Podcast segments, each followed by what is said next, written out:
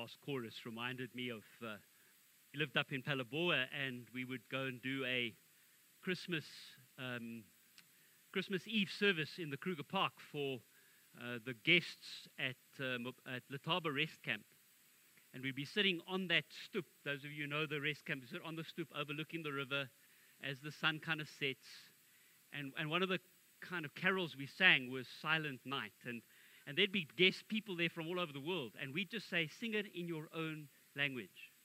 And so we'd have Hindi, Hindi, we'd have Dutch, we'd have German, we'd have French, we'd have some English, we'd have some Afrikaans, all singing uh, in their own languages, and, and kind of that, you know, we'll give him all the glory, kind of as we sang it in different languages, kind of just gave me a glimpse of that again. That we can, from different cultures and different perspectives, sing our carols and our songs of joy to Jesus. So finally, it's Christmas. Advent was about the imminent arrival of the imminent one, and now it's Christmas, and he's born, and, and, and we kind of celebrate, and, and it's been a fantastic morning. It's really been good to be together. Last year, we kind of tried to do uh, Christmas in church, and it was kind of very small um, because of still of COVID, but, but we're kind of back to normal. It's good to be here. Now, a couple of years ago, uh, our family together, we went to see the, the show, The Play That Goes Wrong at Monty. And what a laugh. It's, a, it's about a, a play that, that everything goes wrong in the, in the whole thing. Every, you know, everything starts to fall apart eventually. And, you know, it's one of those kind of everybody does crazy things, a really funny, funny show. And, and some of you may have seen the post I, I kind of shared on Facebook this week of that cute nativity scene that goes wrong. You can't, you can't script that stuff. Those of us who work with children know you. You just cannot script that stuff. And of course, there's a protagonist, the little girl in the black and white, who just had to have baby Jesus for herself. The baby was for her to hold and cuddle and enjoy. And then there are the two heroes who simply seek to bring balance to the scene, to put baby Jesus back in the crib where he belongs. And I guess baby Jesus is the innocent bystander in all of this, picked up and held and fought over and pulled one way and another, passionately defended and held onto. And as I kind of thought about that in the week, I was, as I was kind of thinking about, you know, where we would go with the Christmas service, I thought, wow, you know, doesn't that kind of often echo how we treat Jesus in our world even today? We often treat Jesus as the bystander in our lives who gets taken out on high days and holidays, or, or we feel that somehow we need to protect Jesus from the world, and some, somebody puts something out on Facebook, and we will vehemently kind of say something maybe different or the same. Or we feel that Jesus belongs to us, so we need to hold on him and keep him to ourselves. He belongs to us rather than we belonging to him. Or we feel that if we can get Jesus just to kind of fit into our viewpoint um, on, on things like race and gender and politics, then everything will be okay. Or maybe we feel if we can, if we can just hold on to Jesus and, and make him our own private miracle worker and prayer answerer, doing stuff for us, everything will be good. Or if we can just get Jesus into the right place, he will make everything better. Or even at Christmas time, if we can just keep baby Jesus in the crib then we needn't do business with the reality of, what, who, of who he really is, and because of who he is, what he might expect of us. Now, let me be clear if we look at the protagonists in the real Christmas story, that first Christmas, they're all there. Those who wanted the Messiah for themselves to serve their own agenda, those who wanted to keep the baby in, in the crib in, in his place, those who, who could do nothing else but tell the world about, about him. Herod, of course, is so angry that the baby is not born in his palace. Because if the baby was born in his palace, then he could control the baby, or even worse, he would kill the child. Herod was known for offing members of his own family who did not agree with him. And so, if the baby was born in the palace, he could have control over the baby. And so, he acts decisively against the impostor king and sends out soldiers to kill all the boys and the boys aged two years and younger. No one was going to be king except him. there are these shepherds in the fields.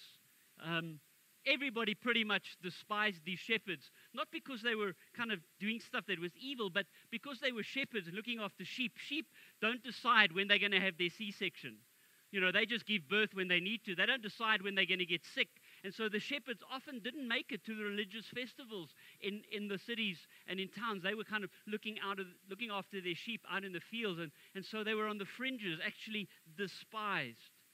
Something you may not know about these shepherds is that these shepherds were responsible for making sure that there were enough lambs born for Passover four months later.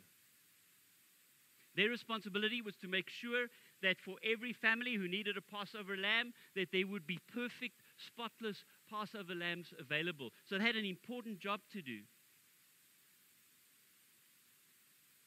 And it's to them that the angels appear spectacular light show and angel choirs.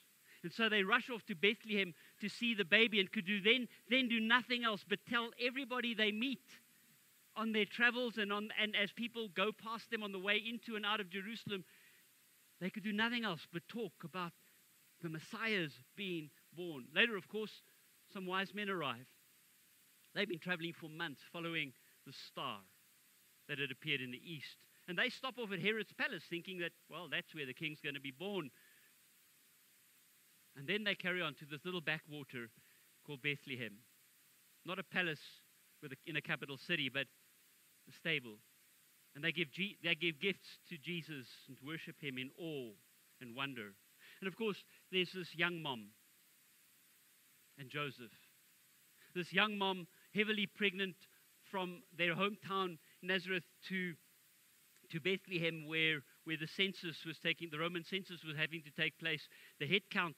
And, and, and just remember that the only reason that the census was going to take place was so that the Romans knew what taxes they could expect from the citizenry. It wasn't so that they could provide services, it was so that they could make sure the taxes, they got enough tax in. And so it was customary to go to your, your the kind of hometown where your family came from. Now, custom had it that, that when you went to your hometown, somebody in your family would put you up. That's what you do when you go to the, the, when you go to the Western Transvaal. The family puts you up. You don't stay in a hotel. Isn't that right? It's true. So they get to Bethlehem, and when the family notices that she's heavily pregnant and they're only engaged, betrothed, you think the family will put them up? Oh, sorry, there's no space. No space, no space, no space. And eventually they give them a little outhouse where the animals are kept. Now, when a son is born to a family in Jewish in those times in Jewish tradition, the whole community and the family would gather together and give thanks to God for a son. For unto us a son is born, a child is given, and they will give his name and they will sing. The whole town will sing a welcome song to a son. Didn't happen for girls, patriarchal society. But not in this town. Mary and Joseph have a little boy. And nobody says a word.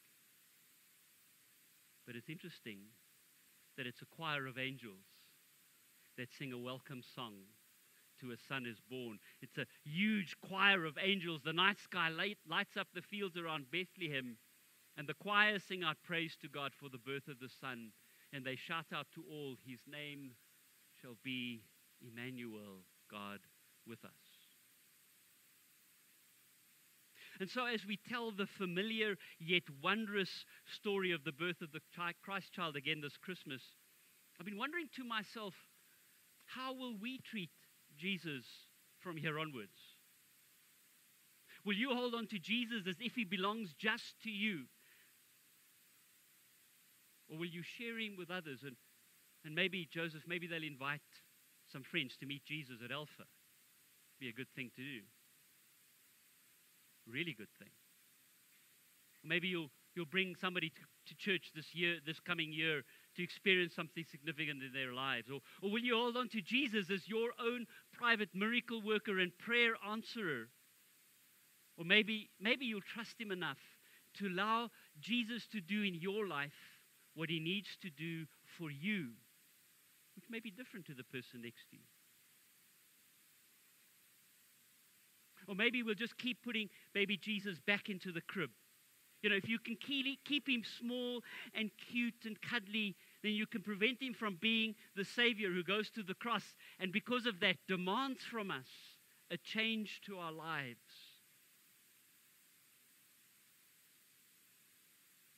Or maybe, maybe you'll keep picking up Jesus when you need him and then put him down when you don't. When you need him to help or comfort or strengthen or bless or make things happen, and then only put him down again when you're done with it.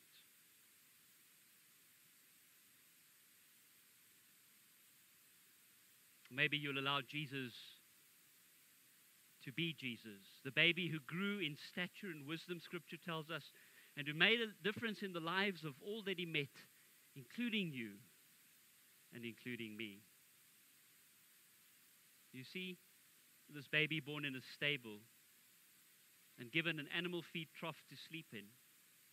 This Jesus came into the world for you and for me. He came for us to show us the way back to God to enable us to live the life that God gives us and live it really well. He came to pay the price for the sin we committed by his death on the cross 33 and a half years later.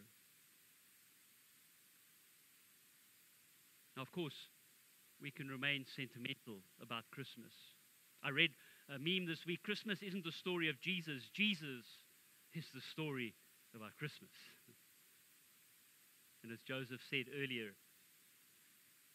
Christ stepped out of eternity and into time.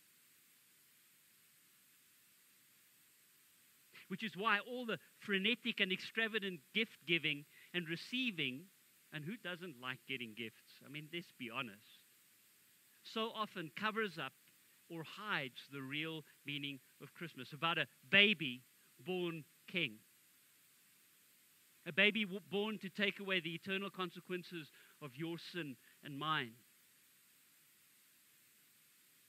A baby born to demonstrate that we are not alone. That although our world may be upside down, inside out, that things may be going wrong wherever you look, God is with us. So this Christmas, may you know Jesus for yourself. Don't hold on to him as if he's yours. Share him with others. Don't treat him as your own private miracle worker, but allow him to do in your life and the lives of those you love that which will show him to be much more than just a cute little baby in a manger. And may you know this Christmas again that he is the one who can transform your life so that you can be the person that God created you to be in the first place. And so, as we close, may you, in all you do today, celebrate Jesus in ways that will honor him, that will shout as the shepherds did, the angels did, the wise men did, to all who would hear that he is King and Lord. May you know as you spend time with family or even if you're alone that God is with you. And may you, as you head into 2023, know that Emmanuel is with us still and that we can trust him. Let us pray.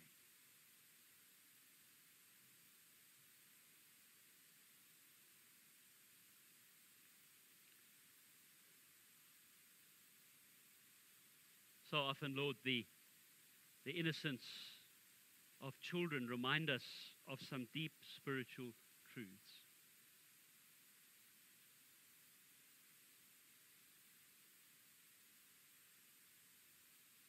Thank you that you did not just come for one of us, but you came for each of us. And help us to remember that Christmas is about you coming into our world, making a difference where we are. Help us to live in such a way that the world can see and know who you are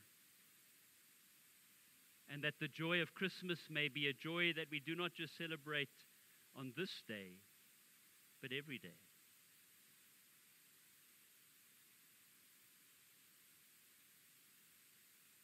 May we share the hope and joy and peace and love of Christmas with families, loved ones, and friends.